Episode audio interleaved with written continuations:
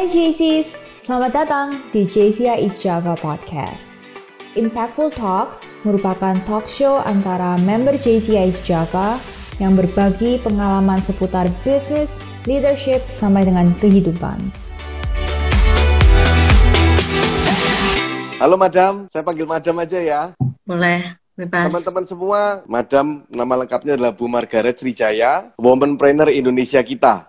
Baik, teman-teman semua, uh, sebelum kita mulai, Impactful Talk kali ini diprakarsai oleh GCI Java. GCI Java ini adalah organisasi kepemudaan PBB yang berisikan kurang lebih 250 anggota di bawah usia 40 tahun yang bergerak di berbagai macam usaha. Ada yang uh, eh, F&B, ada yang industrial, jasa maupun perdagangan dan sampai ke YouTuber. Jadi teman-teman semua, bagi teman-teman yang ingin menambah networking, ingin menambah jaringan sosial, teman-teman bisa mengikuti GCA Java, bisa follow IG-nya GCA Java atau menjadi membernya GCA Java dan teman-teman bisa mendapatkan ilmu-ilmu baru ya, ilmu-ilmu baru, teman-teman baru dengan misi bersama-sama kita bersatu saling mengembangkan usaha kita ya. Jadi teman-teman semua ada yang pekerja, ada yang manajer, ada juga yang baru merintis usaha. Nggak semuanya sukses di GCI, tetapi semuanya mau sukses. Semuanya berjuang untuk bersama-sama untuk berhasil. Jadi teman-teman, kita gabung GCI Java bukan kita ingin, uh, bukan karena kita sudah sukses, tapi kita ingin lebih besar. Betul ya, Madam ya? Dan Madam Betul. ini adalah PLP GCI Java, pas lokal presiden GCI Java tahun berapa, Madam? 2017. 2017 yang saat ini dijabat oleh Johnny Tio, pembicara live kita pertama kalinya. Baik,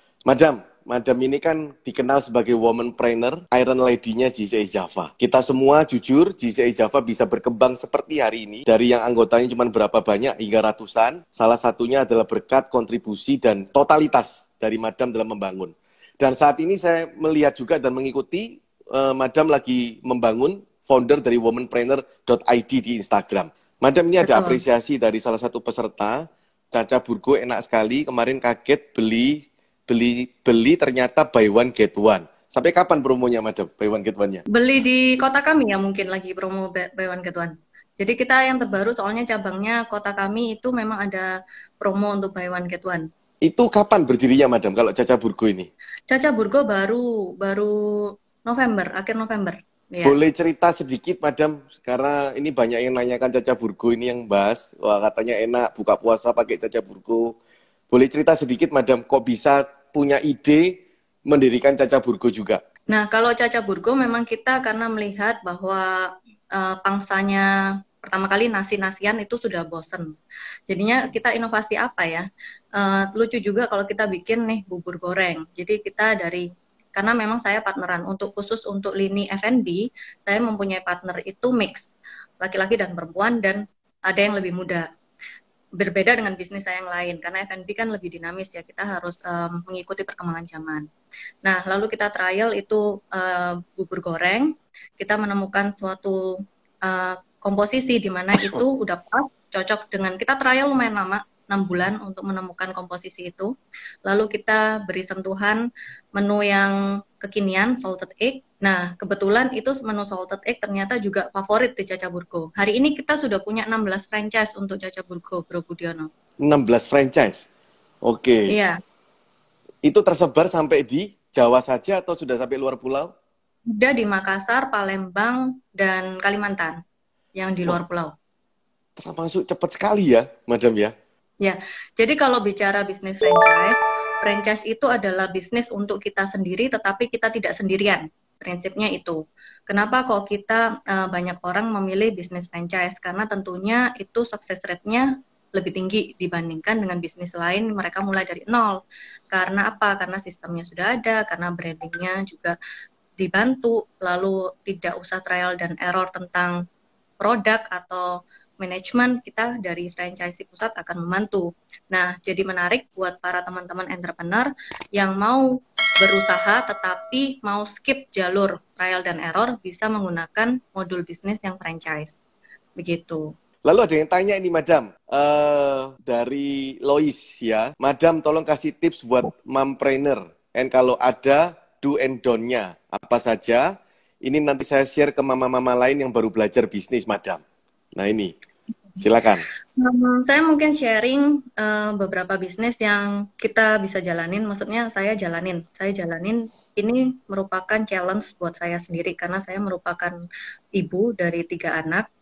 Yang pertama mungkin tantangannya ya, terutama berbisnis di di industri yang bukan bukan bidangnya perempuan. Mungkin ada mompreneur yang juga mau tertarik tadinya mungkin dapat tawaran untuk masuk ke industri atau bekerja di industri yang tidak wajar tapi percaya itu menurut saya justru peluang. Jadi semua bisnis saya kecuali F&B semuanya partner saya laki-laki dan tidak ada yang lebih muda dari umur 45 tahun. Malah ada partner saya yang umurnya 65 tahun. Misalnya saya ambil contoh untuk uh, salah satu bisnis saya di bidang aviasi. Aviasi yang kami dirikan tahun 2016 di seluruh vendor pun saya mengalami setiap kali kita meeting itu mungkin ada 70-80 orang. Leader perempuannya itu hanya tiga maksimal itu pun dua senior. Di ruangan itu mungkin yang umurnya 33 pada saat itu saya, itu nggak ada. Paling muda itu juga umur 42, umur, umur 43.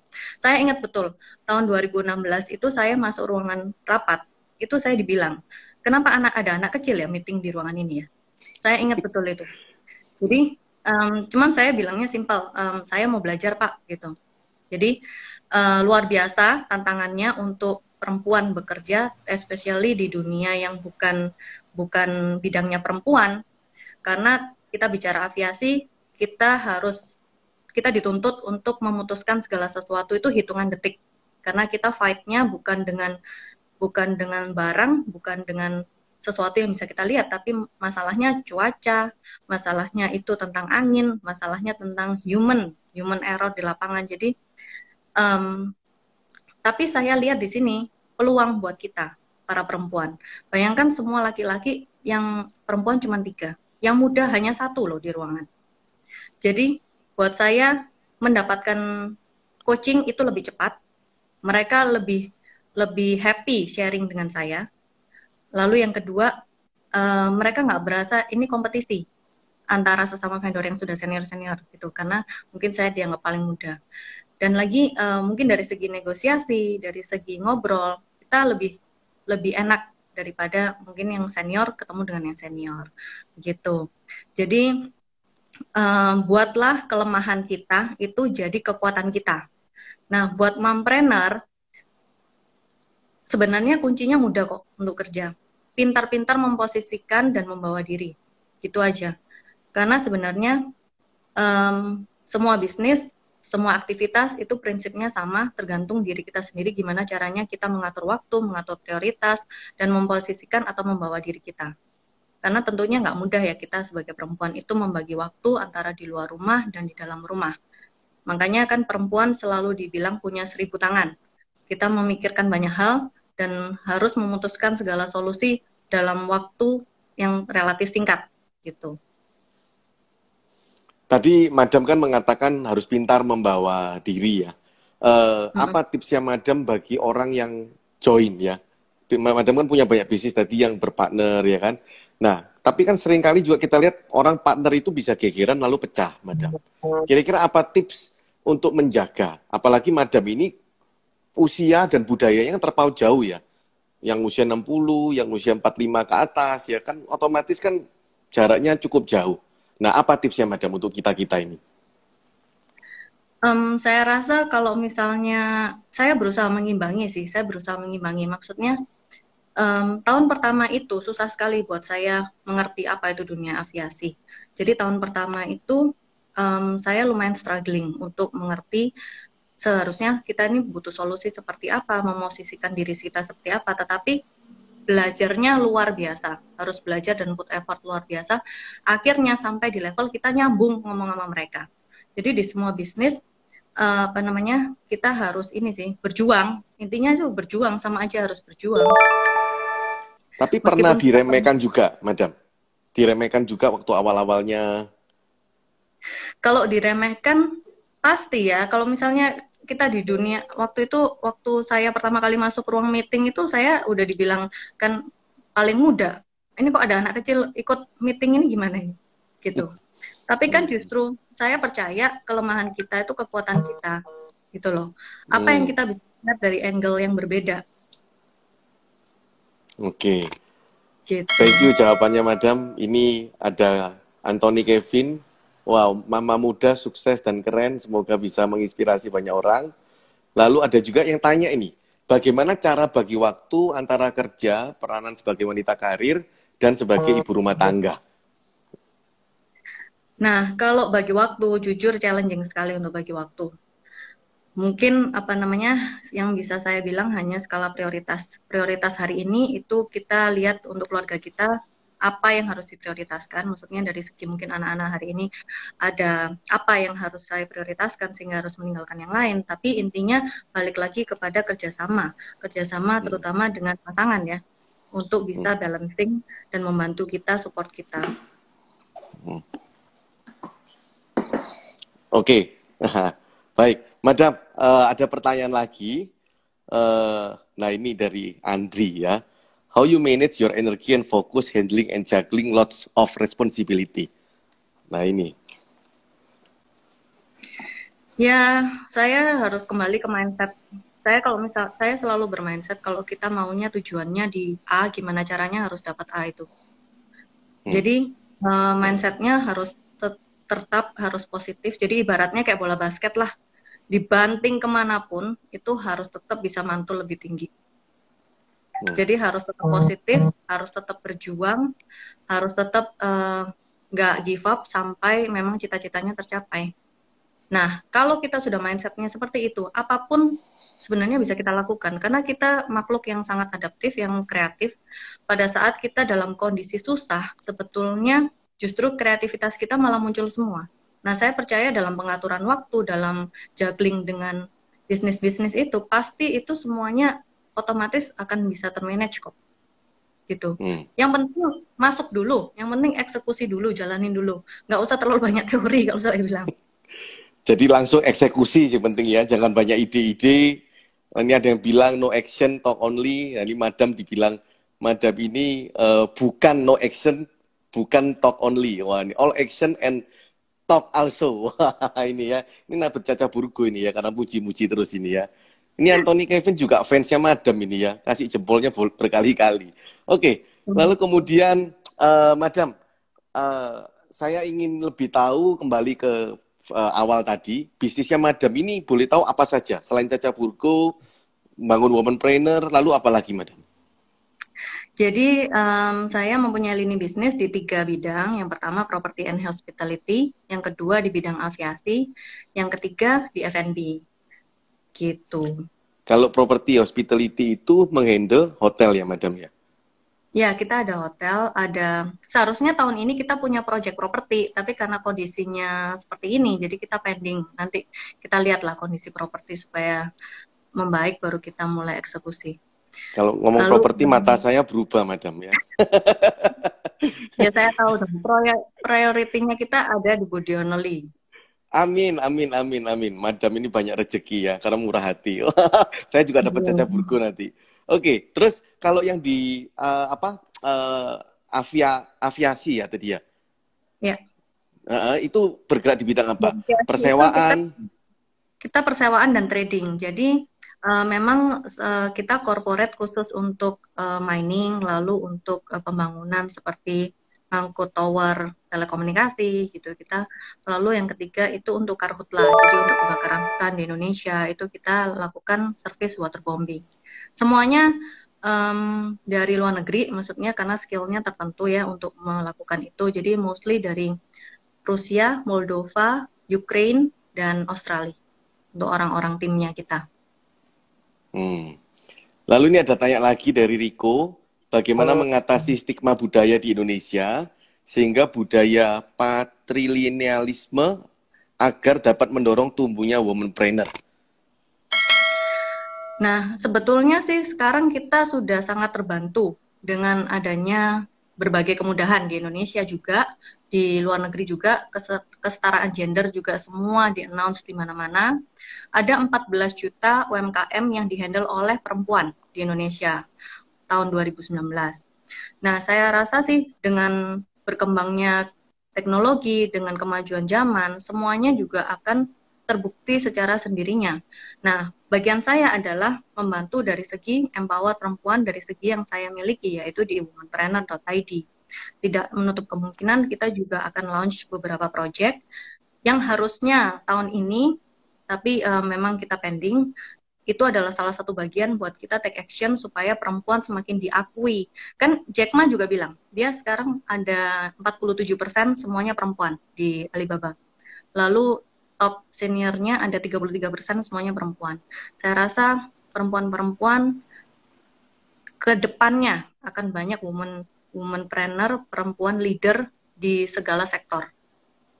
Gitu. Targetnya menciptakan berapa banyak woman trainer, Madam? Kalau target sih saya nggak nggak nggak muluk-muluk ya, tapi intinya sebanyak yang saya kita bisa buka matanya, kita bisa gerakkan untuk masing-masing bisa berdaya guna ekonomi dan mandiri secara finansial. Karena saya sebetulnya tergerak itu sejak adanya Work for Autism-nya GCI Java. Jadi Work for ya. Autism itu waktu itu yang pertama saya ikutin waktu uh, Felix jadi lokal presiden, saya melihat bahwa 70% loh 70% uh, ibu-ibu anak berkebutuhan khusus itu um, tidak bekerja, susah bekerja, ataupun single parent. Jadi luar biasa struggle-nya perempuan ya. Um, jadi kalau kita bisa menggerakkan mereka aja untuk at least mereka bisa mandiri secara finansial itu luar biasa. Gitu. Hmm. Oh, thank you Madam penjelasannya. Kalau boleh tahu Madam, uh, followernya Womanpreneur ini kapan dibentuk dan sekarang jumlahnya berapa Madam followernya? Kalau boleh tahu. Kita mulai dari tahun, tahun akhir tahun 2018 kita mulai dari nol. Hari ini kita punya 254 ribu follower wow. di Womanpreneur. Kok bisa gitu. sampai cepat cepat seperti itu Madam? Caranya gimana? Kok follower Kuncinya Instagramnya bisa? Karena timnya mengerti perempuan itu kuncinya. Kita tahu apa yang kita rasakan dan itu yang kita announce di di platform kita. Madam ini sebagai foundernya ya? Iya, founder, foundernya womanpreneur.id. Lalu timnya ada berapa orang, Madam? Timnya cuma sedikit, ada cuma lima orang. Ada dua laki-laki, tiga perempuan. Oh, ada laki-lakinya juga ya? Oke. Okay. Ada laki-laki. Wah, keren, keren. Ini ada juga yang uh, nyampaikan, benar katanya Madam tadi, pinter-pinter membawa diri sampai orang melihat otak dan kemampuan kita. Over kenyataan kita as cewek, ya. Lalu juga ada yang mengatakan, gimana tipsnya tetap awet muda meskipun schedule-nya padat. Nah ini. saya kalau dunia kecantikan terus terang saya nggak punya tips karena saya merasa saya bukan expert di bidang itu, Bro Budiono. Oke, lalu tanya uh, mentornya Madam ini siapa? Mentor utama pastinya uh, suami dan ayah saya, karena mereka yang paling mengerti jalan pikiran saya. Dan mereka yang saya rasa paling pure ya dalam ngajarin kita ya, dalam mengarahkan kita arahnya mau ke mana, dalam memberi masukan. Tentunya um, dari kecil saya admire ke ayah saya luar biasa karena saya tahu perjuangannya. Jadi uh, tapi banyak juga teman-teman pebisnis yang juga saya sering ajak sharing, saya ajak diskusi untuk gimana caranya kita saling bisa bersolusi untuk pekerjaan kita masing-masing. Oke, kita ke pertanyaan berikutnya. Bagaimana cara Madam menyeimbangkan antara feeling dan logik dalam mengambil keputusan di bisnis aviasi Madam yang didominasi laki-laki secara logik. Laki-laki ini kan rata-rata pakai logika. Ya, um, sebenarnya saya orangnya karena sangat straight to the point ya. Maksudnya saya banyak hal kenapa kok saya memilih untuk berpartner dengan eh, laki-laki uh, karena sebenarnya saya cocok dengan gaya itu. Saya cocok untuk berdiskusi dengan pakai logika, tetapi memang untuk beberapa hal kita tidak bisa dipungkiri perempuan karena empatinya sangat tinggi. Jadi kita uh, akan terbagi untuk kondisi tertentu. Tetapi kembali lagi tergantung tergantung kasusnya, tergantung case-nya apakah mana yang harus diprioritaskan baru kita pakai atau baru kita prioritaskan antara logik dan hati. gitu. Tapi sebenarnya kalau saya memang saya lebih cocok untuk berdiskusi biasanya dengan para partner yang laki-laki dan yang lebih dewasa gitu, Bro Budi. Oke, Madam kalau boleh tahu, Madam kan punya penghasilan sendiri, suami juga punya penghasilan sendiri. Bagaimana Madam mengatur memilah-milah keuangan keluarga? Wah, Siapa yang luar biasa boleh tahu?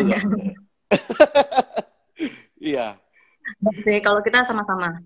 Jadi um, secara dapur keluarga kita sama-sama. Gak ada saya nggak memilahkan untuk apa namanya ini punya saya sendiri, ini punya suami sendiri. Gak. Kita sama-sama tahu, kita sama-sama mengelola dengan sama-sama gitu. Jadi uang itu semua masuk satu keranjang sudah kita pakai bareng-bareng gitu ya, Madam? Itu. Uh, ya bisa dibilang seperti itu. Karena kan uh, untuk portfolionya kan kita atur berbeda-beda, tetapi kita sama-sama mengetahui dan sama-sama bagi tugas. Ini partnya di mana, partnya di mana gitu. Oke. Oke, ini masukan juga untuk beberapa teman-teman karena banyak teman-teman saya juga yang uh, mempertanyakan hal itu. Lalu ada pertanyaan lagi, cara Madam memilih bisnis bagaimana? Hal apa yang menjadi pertimbangan terpenting dalam memilih atau take over sebuah bisnis? Um, perhitungan yang pertama. Jadi sebelum saya pakai feeling, saya harus pakai angka. Angkanya masuk nggak? Kalau angkanya masuk, lalu saya baru pakai feeling. Feeling itu maksudnya kita konsultasi tentang bisnis ini, cari tahu tentang uh, apa namanya masa depannya dengan orang-orang yang lebih senior. Lalu kita diskusi sendiri di tim internal. Nah, tapi yang utamanya dalam pemilihan bisnis tentunya di angka dulu masuk nggak nih angkanya dan apakah reasonable dengan kondisi finance kita saat ini untuk memilih bisnis itu. Jadi saya melihat bisnis sih sebenarnya lininya sama, cuman memang saya merasa saya suka di bisnis yang sekarang saya jalani gitu. Hmm. Kebetulan memang juga kita terchallenge dan suka di bisnis ini. Tapi yang pertama harus angka dulu. Jadi ini teman-teman bagi yang nonton uh, Instagram GCA Java atau nanti mensubscribe YouTube-nya GCA Java. Uh, feeling itu menurut Madam tadi saya ambil bukan gara-gara kita pejamkan mata tiba-tiba dapat feeling, tapi dengan mempelajari lebih dalam, mengetahui lebih dalam, bertanya lebih dalam sehingga feeling itu muncul. Karena kadang orang itu diam lalu dia mengatakan ah ini uh, tapi kita harus mencoba mengetahui lebih dalam sebelum kita masuk sebuah bisnis. Kata orang kalau kita nggak seneng coba pelajari lebih dalam. Kalau tetap nggak senang lagi, coba belajar lagi, tetap nggak senang lagi ya berarti nggak cocok. Begitu ya kurang lebih. Oke. Okay. Tapi pertama pakai angka ya bro. Kalau oh, pertama harus angka dulu ya. Iya. Mengenai partner, madam, mengenai kongsian atau partner bisnis, rekanan join, kriteria apa yang madam uh, cari biasanya? Tentunya yang mengisi mengisi mengisi kita ya. Jadi saya saya toh punya limit punya limit dalam beberapa hal yang saya mungkin nggak merasa saya mungkin nggak pas nggak punya dari dari um, partner saya yang akan bisa mengisi. Tentunya orang tersebut harus uh, kita percaya dia punya etos kerja yang luar biasa, harus bagus karena hmm. bagaimanapun kalau kita punya partner, pace kerjanya harus sama. Saya cepat, saya mau lari, mereka juga harus bisa lari gitu. Jadi pace kerja harus sama dan kedua dia harus bisa mengisi apa yang kita nggak ada. Jadi bisa saling balancing. Gitu. Hmm. Misalnya Jadi, kalau di mm -hmm. Oke, okay, lanjut Madam, misalkan apa? Misalnya kalau misalnya di bidang aviasi, uh, saya punya partner itu mereka memang technician. Teknik uh, dia orang Australia, dia luar biasa. Technician dari uh, salah satu brand ternama di Australia jadi dia yang memang saya percaya untuk handle semuanya untuk operasional atau teknisinya gitu. Nah itu kan saya, bidang yang saya sebenarnya nggak nggak mungkin bisa kejar karena kan itu membutuhkan durasi waktu yang luar biasa panjang untuk punya jam terbang sebagai mas apa namanya um, director of operation di aviasi gitu loh. Nah contohnya seperti itu mungkin itu akan bisa menambal apa yang saya nggak miliki itu. Jadi kalau spirit itu harus sama, hardworking ya hardworking harus sama, speednya harus sama. Tapi kalau teknikalnya itu kalau bisa saling melengkapi ya. Jadi Betul. jangan juga yang sama, nanti malah nggak saling menutupi, malah saling berkompetisi nggak sehat nanti. Baik, luar ya, biasa betul. jawabannya, Madam. Itu masukan yang baik. Lalu ada pertanyaan lagi. Ini uh, impactful talk kita yang pertama yang paling banyak pertanyaannya ya. Ini hadiahnya kurang banyak tadi, Madam. Ya, apakah definisi financial independence? Ya, jadi financial independence itu kan setiap orang mempunyai um, target yang masing-masing ya sebenarnya. Maksudnya hmm.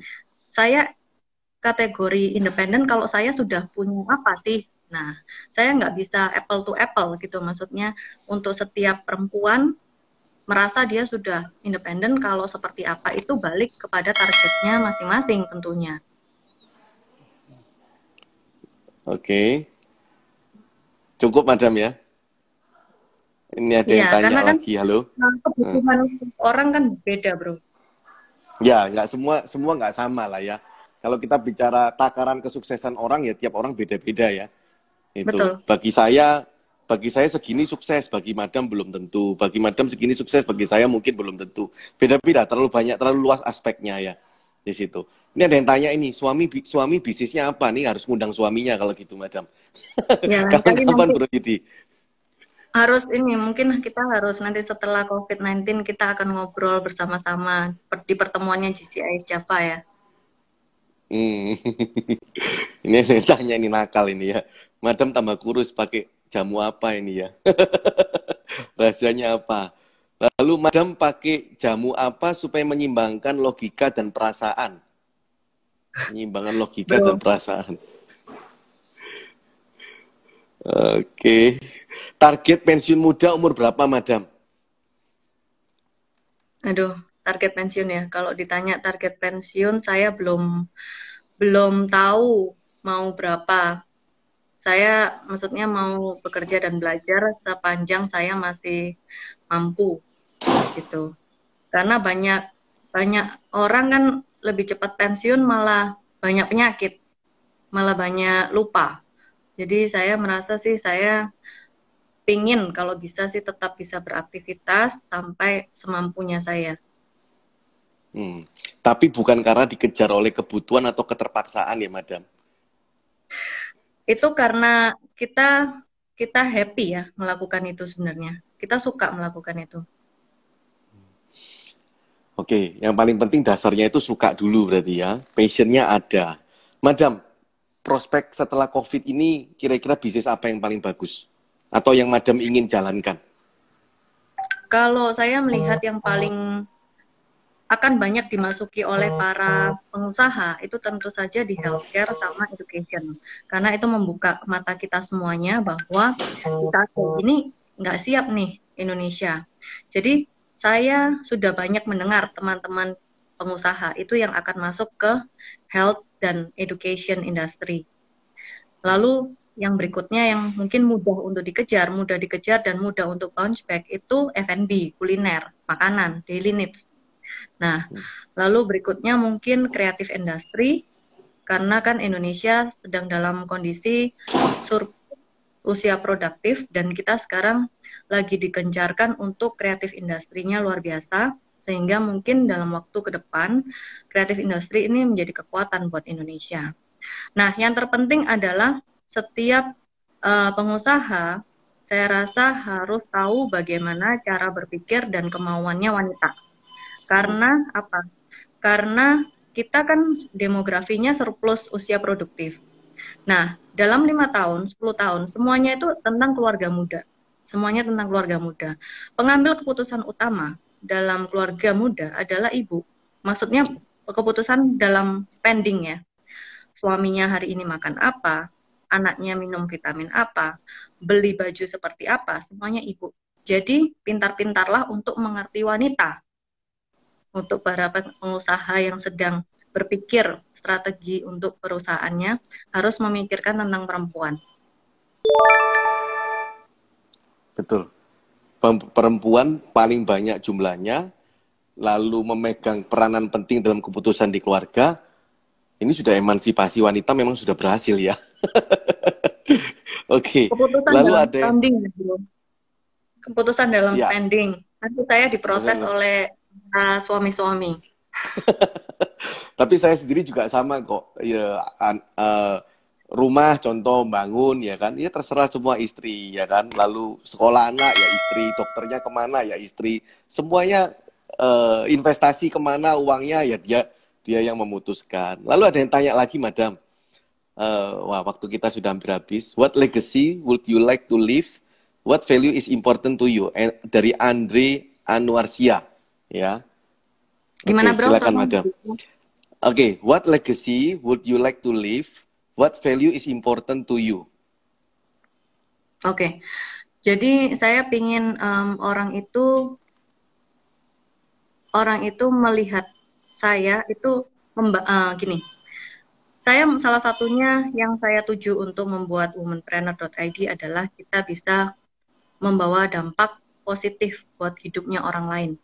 Dengan menggerakkan mereka aja untuk berbuat lebih, itu bisa merubah hidup mereka. Jadinya saya ingin berdampak bisa berdaya guna lah untuk orang lain, berdampak positif untuk hidupnya orang lain. Hmm. Jadi value yang paling penting adalah menjadi arti dan menjadi manfaat untuk orang lain ya, orang. ya, Madam ya. Ya memang betul sih itu sebenarnya arti kesuksesan yang sebenarnya ya. Kalau kita kaya-kaya sendirian juga ngapain? Ini mungkin juga salah satu dasar kenapa Madam bisnisnya juga uh, berbagi, memfranchisekan ya kan, supaya teman-teman juga bisa memiliki cara untuk berhasil dengan cepat. Madam, kalau mau franchise Caca Burgo, hubungi mana, Madam? Uh, bisa DM langsung di Instagramnya Caca Burgo. Oh, Caca Burgo, oke. Okay.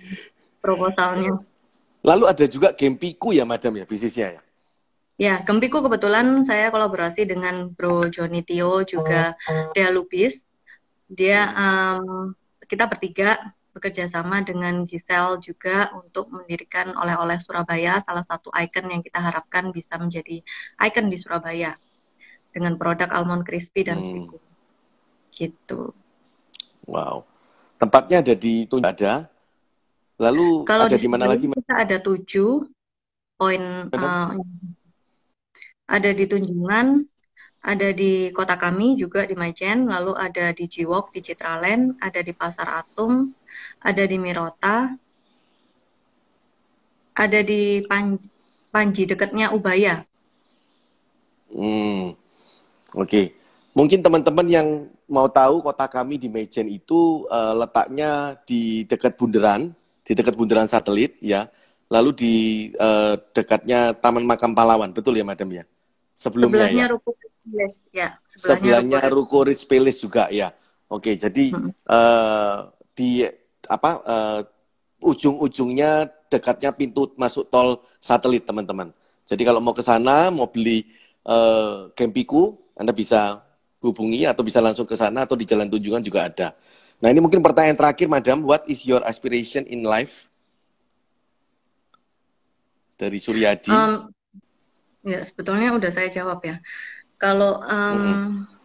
inspirasi saya ngelihat dari role model saya, uh, inspirasi saya ayah saya dan suami saya, karena bagaimana mereka berjuang untuk masing-masing ya, masing-masing tentunya punya kondisi yang berbeda sebelumnya.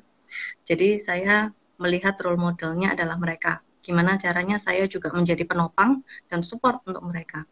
Madam, uh, ini waktunya sudah kita hampir habis ada pesan terakhir, Madam, untuk teman-teman para woman trainer di Indonesia atau teman-teman okay. GCI Java? Silakan, Madam. Saya ingin mengajak semua perempuan yang ada di Indonesia untuk mari kita bergerak, mari kita saling memberi semangat positif, berkolaborasi dengan sesama perempuan Indonesia menjadi suatu kekuatan untuk negara Indonesia di mana akan kita tuai nanti terutama di tahun 2045 akan banyak leader-leader perempuan di Indonesia yang akan memetik buahnya. Mari berjuang bersama-sama. Semangat. Wow, luar biasa aura positifnya Madam Yap, ini nggak ketemu aja kerasa. Sampai ketemu Madam. Thank you. Terima kasih teman-teman semua. Thank you. Terima kasih telah mendengarkan Impactful Talk kali ini. Ikuti Instagram dan YouTube at Java untuk konten yang inspiratif di setiap pekannya. JCIS Java, Impactful for a Better Day.